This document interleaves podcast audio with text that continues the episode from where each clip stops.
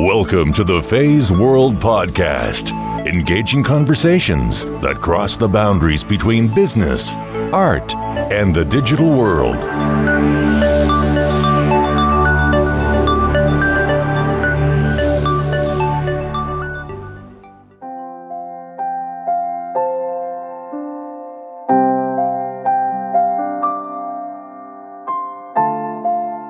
We are bound, and not only to ourselves and to those around and close to us and to humanity in general, but we're bound to honor this earth, to care for our planet.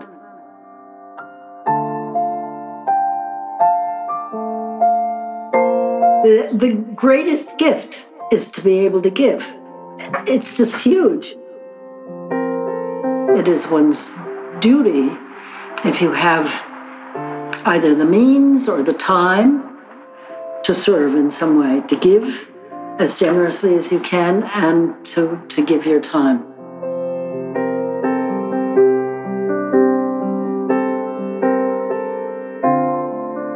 If your kids don't become your colleagues partway through, you've essentially been a failure.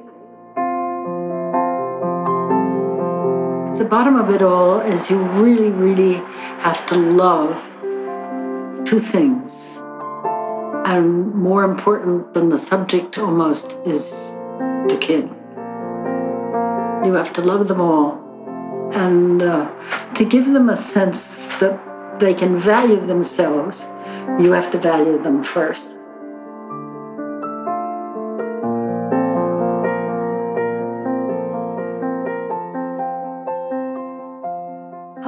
Everybody. This is Fei Wu, and I am here for another episode of the FeiWorld podcast. Today, I have a very, very special guest whose name is Polly Chatfield. Polly is a teacher and has been since the 1960s. She's also a poet and winner of the National Endowment for the Humanities Fellowship for her topic, Patterns of Simile in the Divine Comedy. I met her at the Merrill Speaker Series at Commonwealth School. Without revealing her age, you wouldn't believe me even if I told you. Polly radiates positive energy. She loves her students, and nearly everyone in the event across multiple generations have taken classes with her, including my associate producer and life partner, Adam Leffert. For the first time ever, it's a conversation with three people Good news is that our voices are quite distinct from one another. I don't think you have a hard time to tell who's who. Oh, by the way, if you didn't know anything about the Commonwealth School, they are an independent co ed day school for grades 9 through 12, enrolling about just 150 students in four grades. They are academically rigorous, catering to bright, curious students who enjoy intellectual adventures in classes often taught at college level. And by the way, they're also very successful, with nearly 75% of the graduating seniors recognized as national merit finalists, semifinalists, or commended students. And some 35% recognized by the AP Scholars Program. For over 20 years, Polly taught various subjects at this very school, including Latin and history. Today, her students walk up to her at the school, on the street, and tell her repeatedly how she changed their lives forever. Most of them have children, some have college aged children. I met a few who now work at the New York Times or the Supreme Court. They hugged and kissed Polly as if time never left. As an outsider of Commonwealth School, I had always been curious with their community. So small, yet it creates such synergy decades after people already graduated from the school. At this point, I've had a long standing history with the Commonwealth School as a podcaster or interviewer who have spoken with a few graduates, including Vaughn Lee, class of 1988, Julia Holloway, class of 1984. By the way, both of them not only remember Polly vividly, but also are involved in the alumni committee at Commonwealth School, where Polly continues to contribute significant effort on a regular basis. Polly took us to so many places in this conversation, and it doesn't stop short at the Commonwealth School. Much of what I learned is about a woman's life, who overcame so many hardships while keeping her head up high and didn't forget for a second that she could still be funny, lighthearted, and strong. I also learned about history, what it was like to grow up as a woman in the 50s and 60s, and I thought about how I want to be a parent one day, the value I want to instill in them. First, I want to read to them a lot, not just at bedtime. Second, I hope they choose to give back to their community and help people in need. Polly has never stopped doing that. She volunteers at various organizations today, including an after school program where she teaches underprivileged children how to read and write. It's not possible for me to summarize it all here, and I hope you enjoy this conversation and share with others who might want to listen. If you like this story, you might find just a few others that interest you on FeiWorld. I'm currently putting in some effort in building an online community, so hop over to facebook.com forward slash feiworld and you will see updates from me just about a couple of times a week. Without further ado, please welcome the one and only Polly Chatfield to the FeiWorld podcast.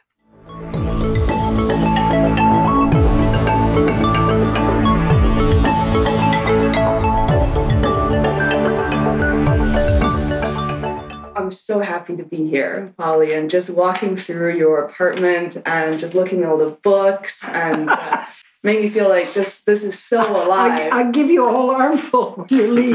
like I just they just collect.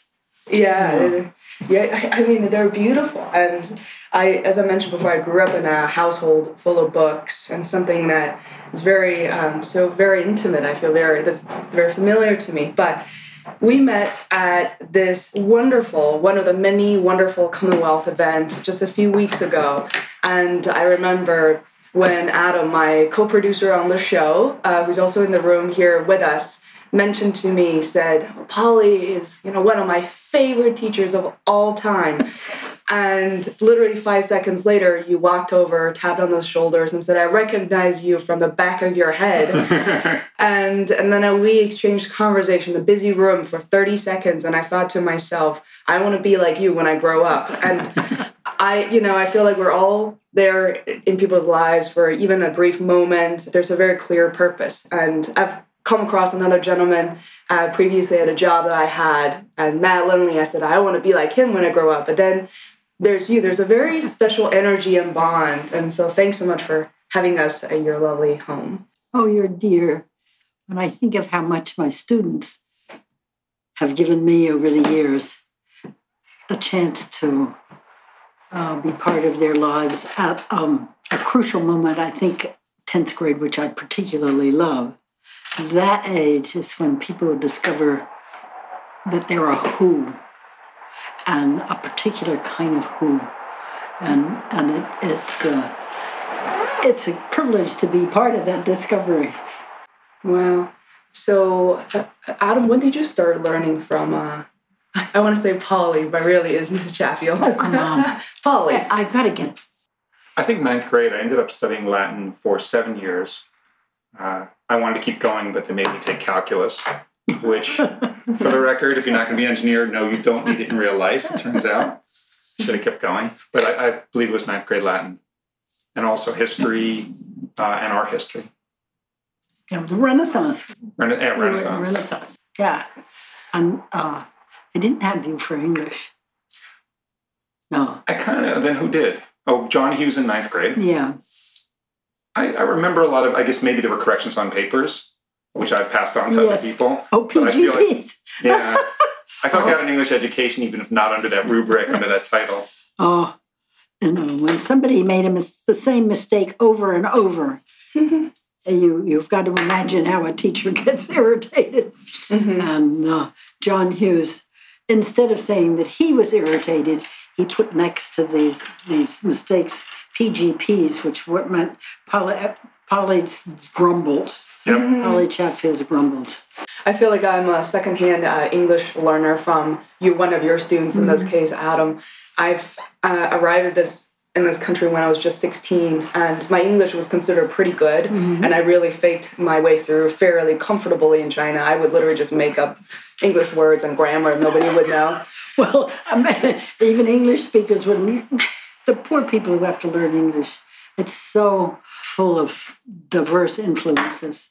And the way Anglo Saxons conjugated their verbs and the way Latins conjugate their verbs are so different.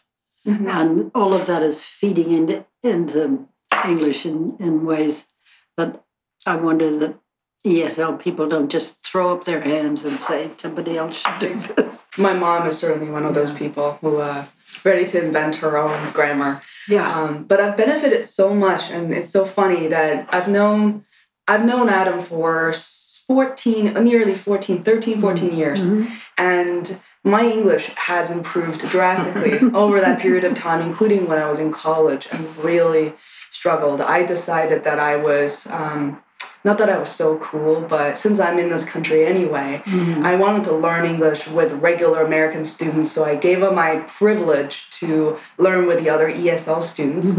And my grades, it was such a struggle. But then, you know, Adam came into my life and and taught me so much, not just specific words, but about and the Latin was my God. If I could just hit a button to say how many times the word Latin even comes up probably tens of thousands no joke mm. but he was able to teach me a way of thinking and learning about the language and really having the structure to it and be able to memorize it so much more easily mm. because there's a latin uh, root to it mm. And then 14 years later and you know i met you and i realized oh no it's all makes sense well, I'll tell you something about like me and languages. We had a year in Rome in 1973, 74 with, with all the children. And I had to learn Italian to function, to buy the groceries, to get the children doctor's appointments, to get shoes, God knows what. And uh, so I, I learned by the seat of my pants. And my oldest daughter, who was majoring in Italian at Connecticut College, and that year went to the Università per Stranieri in Perugia for her junior year and speaks beautiful Italian, was heard to say, You think mother's speaking Italian until you listen closely. I had the song all right, but I didn't have constructions. Of, I just had to learn to, to get by in a big hurry. But I wonder, you know, I heard this uh, story of yours on YouTube. I think it was recorded in 2014, and it was during one of the stand-up sort of moth-like uh, Commonwealth School uh, storytelling session. I'm not sure if that video is even on YouTube, but it is, and that was one of my uh, very kind of a, a window into who you are, your life, and you know, you told us about the story that happened in 1947. You know, when I when I worked that summer, I worked three summers in a row at the Trapp Family Music Camp. I'd gone up the first summer as sort of my younger brother's chaperone. He's he's very musical, but he had asthma and he couldn't go to real camp. And my mother thought it would be wonderful to go to this music camp. Well, it turned out that everybody there was sort of middle aged, either spinsters or uh, older men looking for spinsters. and, and they were, I mean, they were all singing. They were all directed. The director of the Trapp Family group would take you through a Mozart mass or a Brahms something or another. But um, I rapidly discovered that college students were working in the kitchen and the dormitories, and my little brother discovered the youngest of the Trapp boys, and he went off into the woods with him, and I started working in the kitchen, and we became, we just, I just became very close to the family, wow. and was right behind you on the, on Yeah. the Dutch cupboard in the middle shelf right there. You see that photograph. Wow. There, there I am as a bridesmaid, Erica and Werner's wedding. wow. That's me. Oh my goodness. wow. It's when you said 1947, it was that's the number I remember because that's the year my dad was born. Yeah. You know, and when I hear that, it's like, wow, you know, all these different moments happening. So I, I had just these wonderful summers being with the family, singing in between these things like these 10 day sing fests. there was four days to clean up the place and then to have fun. And we would go climbing Mount Mansfield or go swimming in some waterfall someplace or mm-hmm. sing with the family as they practiced for concerts. Wow. And I remember once we were in the rec hall, and I was up on a riser and there was some in the soprano section, there were others behind me. We were doing a Mozart mass, and I was singing better than I had ever sung. It was quite wonderful. And because there was this woman behind me with a glorious voice, turned out it was Roberta Peters before she was discovered, but her voice coach had brought her up to visit the family. Mm-hmm. And if you're next to somebody who is trained and can can open their throat and sing, oh boy, yeah, it happens to you sort of momentarily in this most wonderful way. That's so true. I had the same experience uh, very briefly. One of our other guests and a friend of mine for over a decade is an opera singer, Barry Alexander, who I've known since the 90s, who mm-hmm. Fei's now working with. And when we first met, and opera, honestly, I'm really not connected to in any way, mm-hmm. and I can't even carry a tune. My college roommate has often bragged that I can sing the national anthem in five or six keys at once. because in school, you know, you're freshman, your orientation. I, I know all about that. he's now a professional actor and singer, and I can just switch keys in every few notes. But yeah, stand this way, breathe this way, and in my entire life, one note. My friend back, he's like, do this, do this, do that. And one operatic note came out of me. and I was so shocked that it all completely came crashing down. But I had that experience even for only that moment. It's true. With for me, it's like a, a tennis game. I've that's a game I've never ever mastered. But when I play with someone who knows what he or she's yeah. doing, your game just and you learn that for yeah. for life. Yeah. Well, my father was tone deaf, and he used to sing us Harvard football songs. And when I went to my first Harvard football game, I was amazed because the words those were the words I knew, but that sure wasn't the tune. oh, So so it's the opposite of Italian. You had the tune for Italian, but not the words. He had the words for the songs, but not the tune. Right. It all fits together. oh. So, so Polly, what I wonder what you were like as a little girl, and I'm looking at this picture. You know, what are some of the memories that you've had, maybe right around that time, that make me wonder? Uh, is this sort of this vast knowledge that you have for Latin, for appreciation too, for language, for history, for art. And, you know, what made you decide to want to be a teacher and not only a teacher, but, you know, subject matter of oh so many? Gracious. Well, first off, books were part of my childhood. My, our parents read to us every evening. I mean, not just the bedtime stories upstairs in bed, but we were, after dinner, we would be gathered in the living room and be read to. I, and it was really for the older ones. I was number five in a family of six. And the reading then was for uh, my older brothers and sisters, Dickens and whatnot, Jane Austen, whatever, like that. And so I had that. And then I was, um, I went to strict convent school, but it was a very uh, dedicated order of teaching nuns.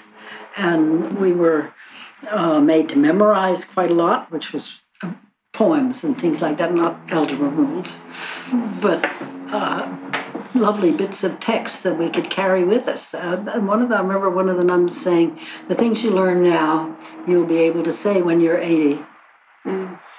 and uh, you may not keep things all through your life, but you'll keep the things you learn earliest." And it's true.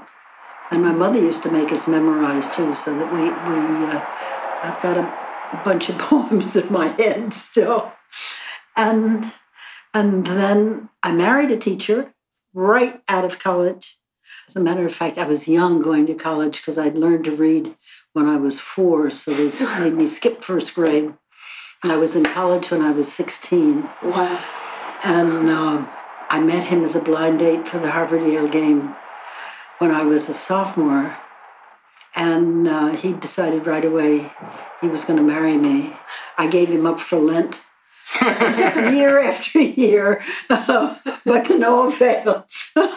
but he knew that he wanted to marry you at the game. He knew that very day of the blind date.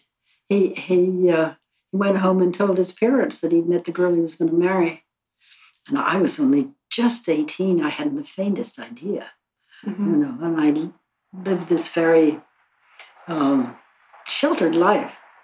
I'd never been on a date before I went to college.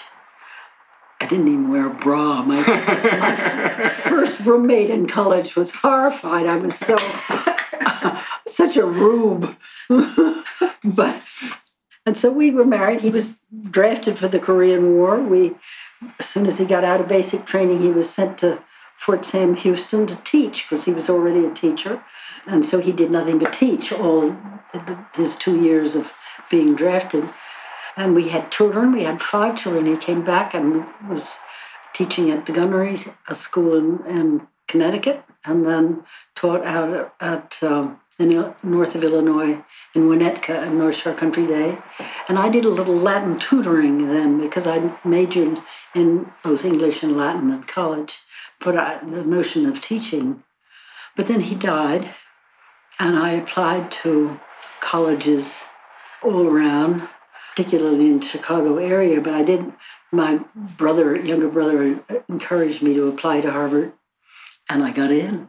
So I came, and was uh, you know the oldest graduate student in my group by a long shot because most of them were fresh out of college. What- You mean like a master's degree? Yeah, I was Like- getting to get a master's degree, Mhm. and uh, to where I, I worked on. I didn't get a PhD, but I passed my orals, and I was working on a thesis. In my second year as a graduate student, I met this other aged graduate student. I was having I gotten into a seminar in the sixth book of the Faerie Queene, and uh, the prerequisite was you've read the whole of the Faerie Queene. Well, nobody's read the whole of the Faerie Queene. You read book ten in in English, and that's it.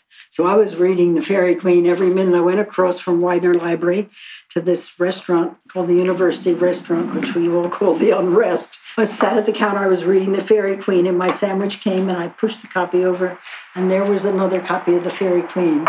And behind it was this nice man who said, I see you're reading the Faerie Queene.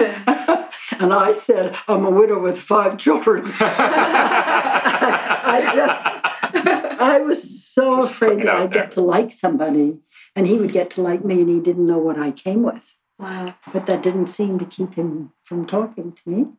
How many showed me pictures of his 2 kids. He was divorced. His wife had left him, and he had two young children. And uh, we were married the following summer. And he went to teach at Commonwealth School. And I went to be a teaching fellow, uh, which I'd already signed a contract to. In the middle of the second year, he came back from school one day and said, Would you like to teach English and Latin at Commonwealth? And I said, Would you like me to teach you? and Latin at Commonwealth? and uh, he said, I wouldn't have brought the message from Mr. Merrill if I hadn't wanted you to. Wow. So that's how I got to teach at Commonwealth School. What year was that when you first? That was, I had done actually, we had a dear friend, Seymour Alden, who was one of the founding teachers of Commonwealth, who taught the Latin. And in the fall of 67 and into 68, he was quite sick. He was dying actually of pancreatic cancer. And I took his Latin classes. Um, it was able to fit in and around what I was doing at Harvard because it was teaching expos and I could fiddle with the schedule at Commonwealth, not with the Harvard schedule, and teach. So I had had taught. So Charles knew I could teach Latin if he if he wanted another Latin teacher, and they so they had somebody for a year in between with who was not very comfortable. I don't mm-hmm. know whether it was the ethos of Commonwealth or or what, but anyway, he decided it was not for him, and Charles sent the message home by my Charlie, and so there I was, and that was so that was the f- spring of, I must have been the spring of. 68 because he was not coming that guy was not coming back Wow, sixty-eight. yeah. You started. so I was already involved in Commonwealth life, you know, coming coming up en masse, all seven children sleeping in the barn for Hancock and all of that. So I was very much, you know, in there already, going to plays and all this stuff. But I only knew you guys from the outside, not the in.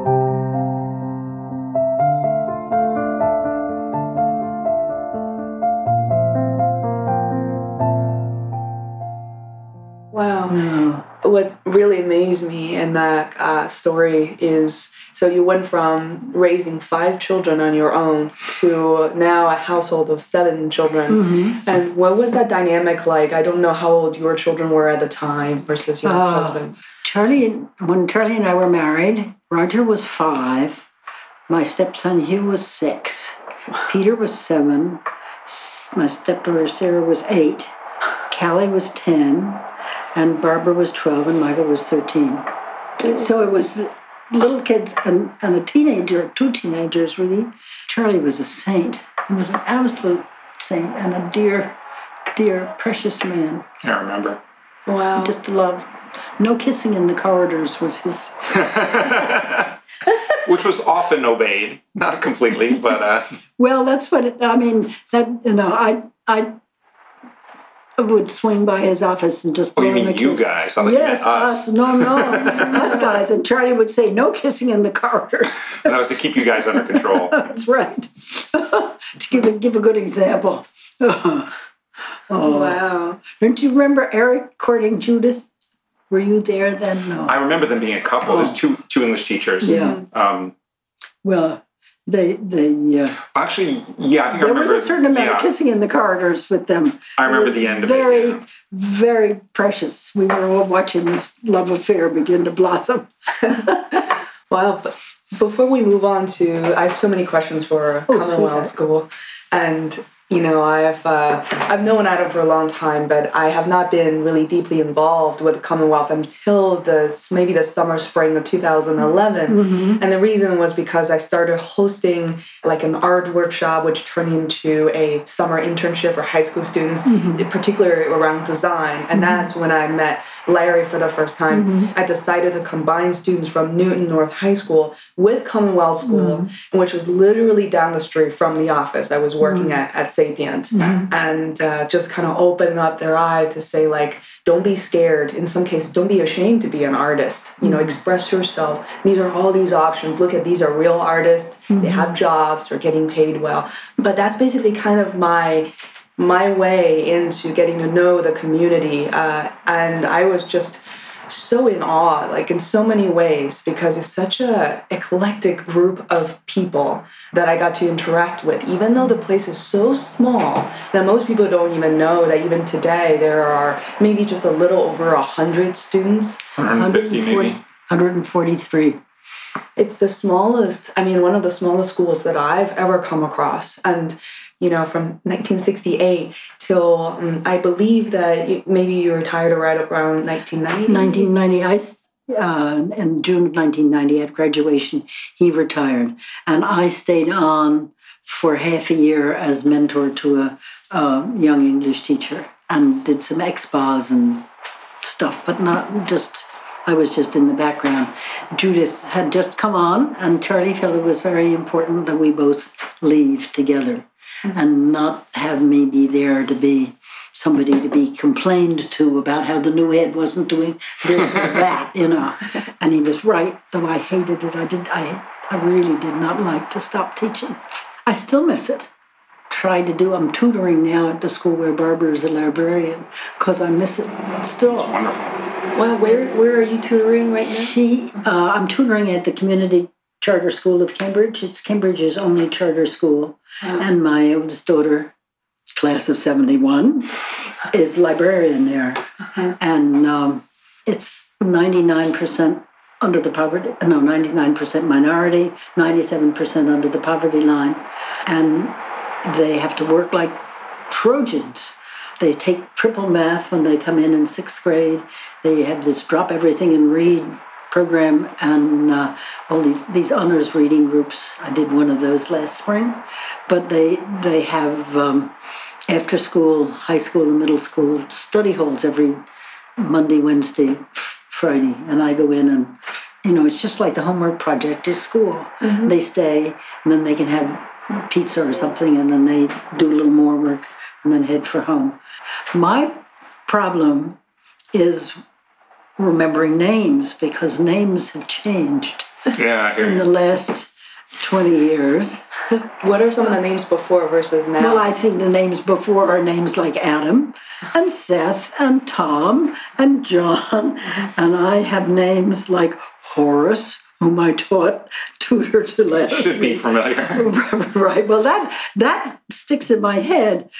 But some of these others, I had a wonderful girl I worked with a lot last year whose name was Chris Nolly. There was somebody in my reading group whose name was Sequoia. That was, I could connect. But some of these names are so off the wall mm-hmm. to this Anglo Saxon ear that it's very hard to hard to remember them. Well, I'm so glad you said that because I've been struggling with names at work, outside of work. It just yeah. there's so many names that I never learned in English textbooks when I was yeah. in China, and I don't even know how to spell. Or they they're the same name but they spell differently, like Christina with a Y, and you're like, mm.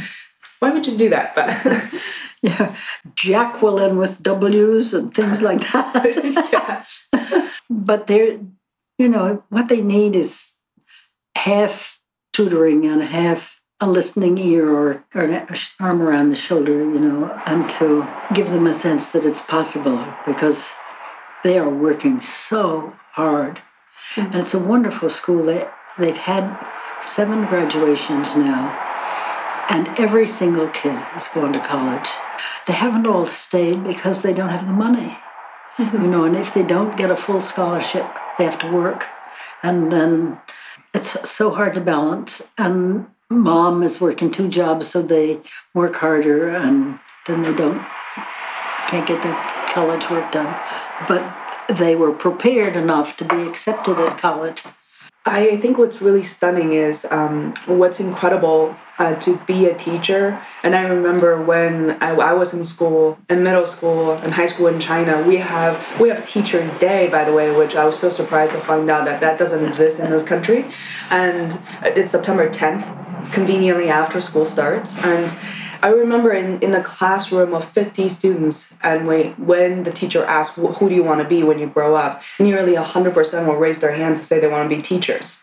And the reason is because I think there's that, I guess, preconception of if you are a teacher, whether your parents, you know, your parents read to you, but then when you step on a stage, you're instantaneously influencing young adults across the entire classroom and kind of distilling a message, a, a, an emotion, whatever that may be, or hope, you know, and then they're able to carry that on. I, I think it's kind of magical. I mean, have you thought about that at all? And does it occur to you? No, I, I somehow I didn't think of myself particularly as a figure of authority in the sense of, of discipline. I did think I knew more than my students. And the thing is, that I really wanted them to know what I knew because it gave me such pleasure, for one thing, to know that sort of stuff and to be to see how many windows get opened when you know this and to watch the windows getting opened for people. Yeah, I mean, I think what you described is kind of like making learning not just fun, but a way of approaching how to problem solve in a way that, you know, Adam has just shared how many books i mean I'm, I'm, you know how many books he ended up uh, reading and then even into college to realize wow i better stop. It's like this becomes you know well, what was your i mean how did it impact you you know into your adulthood? Um, in many ways. Going back a little bit actually to some of the things that polly said i can't claim a difficult background in economic sense but i think just being that age being 15 which is magical but sometimes magical and a spell cast on us versus magic of discovery, the different, the sort of warring sides. And I do specifically remember, I told Fei already, your hand on my shoulder when it came time for the Latin APs, because there was sort of this pride, Commonwealth is not snobby proud in a in like a fancy clothes sense or or in a looking down at other people's sense, but in a hard work sense and kind of going that extra mile. Talk about reading the entire book. So I don't know if I get the numbers right, but was it one, two, four, and six of the Aeneid yeah. that everybody else read? Yeah. And so the advanced placement exam comes up, and Mrs. Chatfield says to us, and you're going to take it. And I'm thinking, no, I'm not going to take that because it's 12 books, right? If yeah. I remember correctly. And you put, I remember, just remember that moment, you, which is, I guess, 35 years ago, you put your hand on my shoulder and you're like, oh, yes, dear, you are. and then I realized the spell is cast. Yes, dear, I am. and that what I know you know, but maybe aren't saying is at that age, I think everything is chaotic for everybody. So instilling that hope in somebody that comes forward and the joy of the materials and, and carrying that forward, both the stuff that we read and then as kind of a jumping off point for things to read on your own in the future. I remember the integrity of the primary sources, but being able to feel like you've got, you know, in my sense, not a control of the whole canon, but a sense of it. So almost as that's a skeleton. And then as you go forward in your life, you can build on that. Yeah, and then you can trust your own opinion. That's why the primary source is that you you have a right to think about those things as well as some scholar who's written a book about them. And and that's part of the learning who you are. That what I was talking about, why I love the tenth grade so because you really were fashioning your yourselves at that moment. Mm-hmm. And to be a part of that and see people's faces light up when they discover they discovered something on their own mm. is wonderful.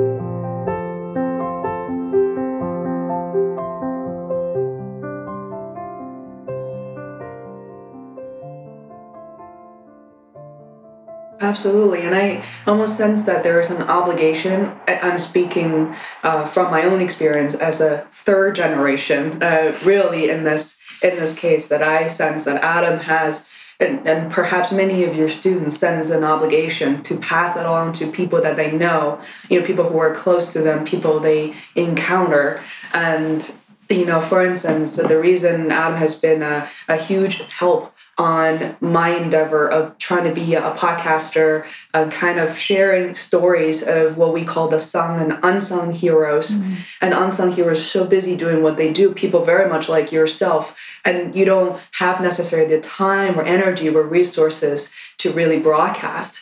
Mean, if I had at my own TV station, I would have followed you um, to the school and to all these like after school programs that you're doing because somehow people can relate to that. And I've heard so many stories, and I was so touched by um, a very similar story about this teacher. I believe it's somewhere in India or Mexico. These stories of mm-hmm. women, you know, after they retire at around age 60, well into their 80s and 90s, sometimes they open up their apartment and invite these students to come in and read, and then they grow up. it just like draws like tears to my eyes, you know. Oh, that's lovely.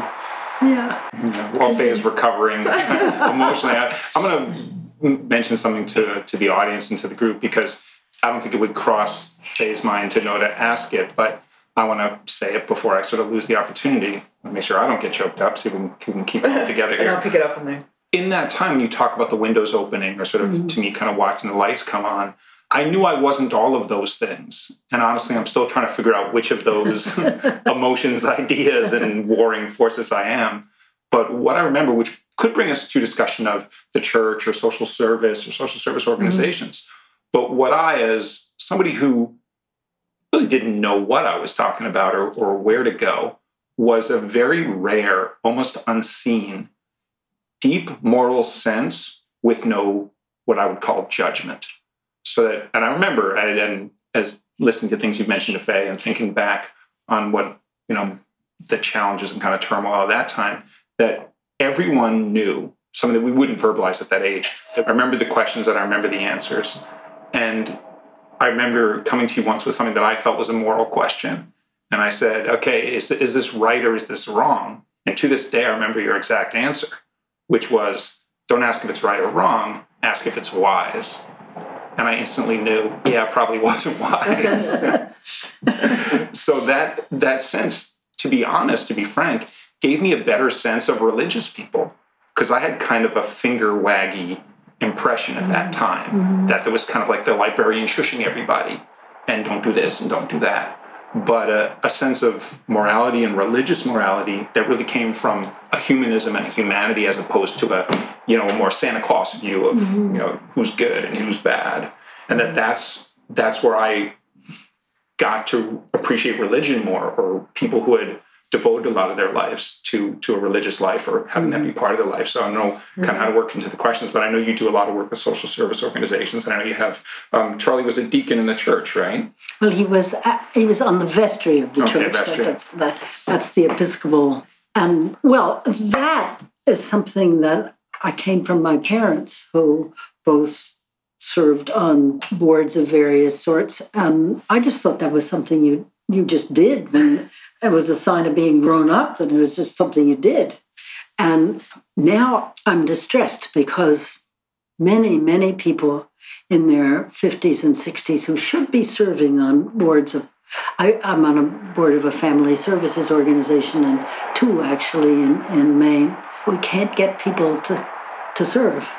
And why? I'm, I'm not sure, but but I think something something has been lost. That sense that it is one's duty, if you have either the means or the time, to serve in some way, to give as generously as you can, and to to give your time. Mm-hmm. If I'm only for myself, what am I? You know, we are bound, and not only to ourselves and to those around and close to us and to humanity in general, but we're bound to, to honor this earth to care for our planet. Yeah, I think I think social service has been such a theme on my podcast as well. I've interviewed people across all ages and um, a couple of folks I can. Uh, there's one who is the president of Digitas, and there's one gentleman CEO of General Digital, mm-hmm. and you know each one of them uh, have contributed and actively involving not just themselves but people from their company mm-hmm. uh, to be involved. For, you know, uh, Horizon for homeless children, and uh, both Al and I are involved in Friends of um, Boston Homeless. And there is that tremendous joy when you realize that what you do isn't just for money and it's your time and your energy spent that's really contributing to the greater goods and that just there's an indescribable amount of joy i think if people who truly try it and they will be able to see it for themselves. And it's addictive. Yes. The, the greatest gift is to be able to give. It's just huge. And, uh, there may be some hope. Um, not to say anything against my generation. So we have uh, nephews that are millennials that are like mm-hmm. early twenties, and one Sam, who I don't know if he's been he's been involved in many podcast related things, mm-hmm. but has sort of pushed back now that he's working at Sapient doing marketing, saying, well, millennials aren't all the same. There's no there's no specific kind of millennial. Yeah. But one thing I've heard about that group as a group is maybe kind of the 60s are coming back, even though some of it is you know hashtag activism, some of it's a little bit shallow. That there is a mm-hmm. deep sense of caring you know, if you look at the Bernie Sanders support, whether or not he'd actually be a good president, he certainly seems to care and certainly seems to be trying. Yeah. That, so I guess a two part question. One is, I think there may be some, you know, the 80s was stereotyped as greedy. In the 90s, you know, you know, a little bit better. And then different economic times, 2003, 2008, mm-hmm. made it mm-hmm. difficult for people to be generous. Maybe these people that were disenfranchised worse dying industries, auto workers, coal miners. Yeah. Uh, but a couple, sort of a comment and a question. One is, maybe this next generation is naturally a little more socially conscious. They certainly mm-hmm. seem to be. And in the years that you were teaching, I know they're universal. One of the reasons we read the thousand year old things is, or mm-hmm. multi hundred years, to appreciate that people are the same. But on the flip side of that, have you noticed shifts or changes as you're still teaching between what the students and kids were like through those years and, and, decades do you think there have been have you noticed shifts in their spirit or focus or personalities well I tell you, it was pretty exciting in the late 60s and early 70s, which was all the Vietnam time. And we were so afraid for our kids who wanted to go out on the, the common and protests and whatnot, and, and uh, or the ones who lived around the square and were in there wanting to protest. And, and you know, one, one was both sympathetic to their passion for things and terrified for their lives. I remember once going out to dinner with Charlie. It was on a Sunday evening with some friends in Cambridge, some professorial friends, and we stayed talking there until about 2:30. And I said, Charlie, we're never going to get up tomorrow if we don't go home. But, you know, we were all worried about the kids and then that seemed to you know with the with the end of the, the war and the sort of the disillusionment of the Nixon presidencies and Watergate and all of that that sense of being involved in in deep social issues sort of disappeared. People were saving the whales and stuff like that mm-hmm. which was all very good but it was it it, it, it weren't so passionate about it. Mm-hmm. And, and, you know, when somebody got up to make an announcement about saving the whales, there would be groans. here, here it comes again. yes, she's got a bee in her bonnet about the whales. Then I, you know, I left school just at a time when there was going to be a new sort of political wave. The last year I was at school, I did a half course in the history of Islam because I thought that was something that people really ought to know a little more about. I didn't realize we were about to get into war in Kuwait and that it was going to be so vitally important, but I did have a sense that part of the world was was in turmoil. So I didn't get into the generation that absolutely had to go into finance.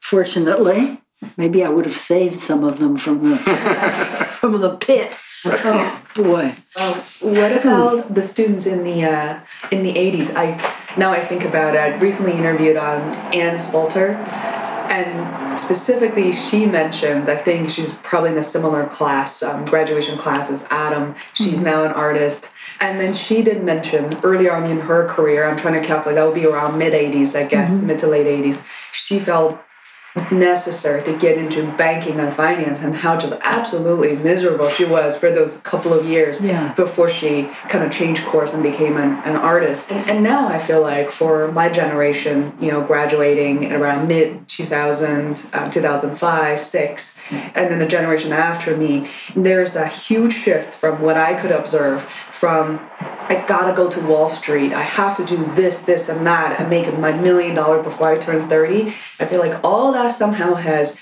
more or less vanished. Me? Wonderful. Wonderful. I love it too. Yeah. Yeah. Wow.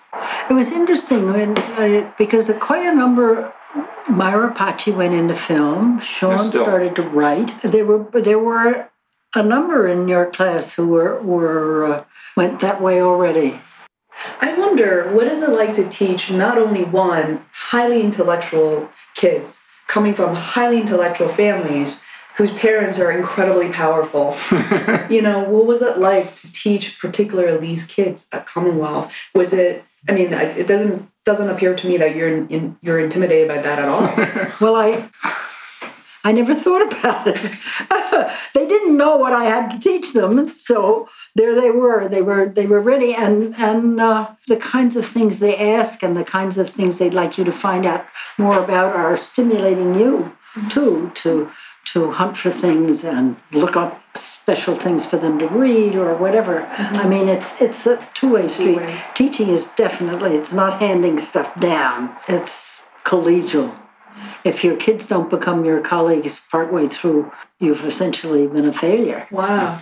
You just answered kind of my next question, which is I, I wonder what was that clearly, you know, you're teaching kind of uh, it, it's staying with them, with, with them, with your students, with generations, with their children as well. Um, what are some of the things that you think about in terms of being a, a successful teacher or having successful students? What what do they mean to you? I think that at the bottom of it all is you really, really have to love two things.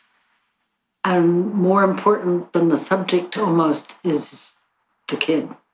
You did. You have to. You have to love them all, and and uh, to give them a sense that they can value themselves.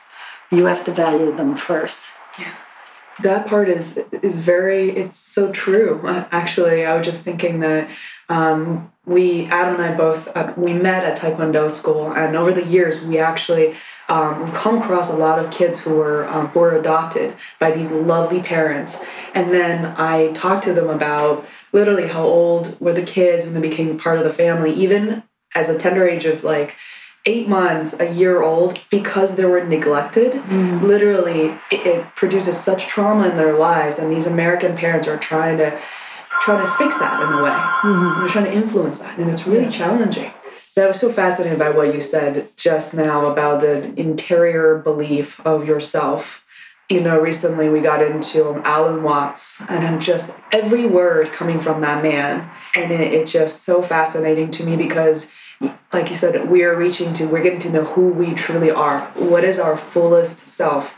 And we're constantly told by, you know, I'm a daughter, I'm not yet a mother, mm. and I'm not a sister, I'm the only child, but mm. I have so many roles to these people. Mm. And so much of that is reflected upon me to say, that's who you are, Fei. But who am I really, you know? Yeah. And that, that part is so powerful. I mean, it's the work of a lifetime to become who you are uh, if you're lucky, the way I have been and blessed, you have you have a lot of love along the way.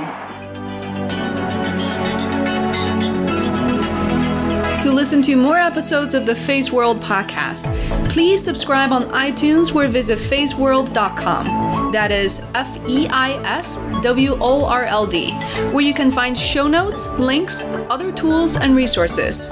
You can also follow me on Twitter at Feisworld. Until next time, thanks for listening.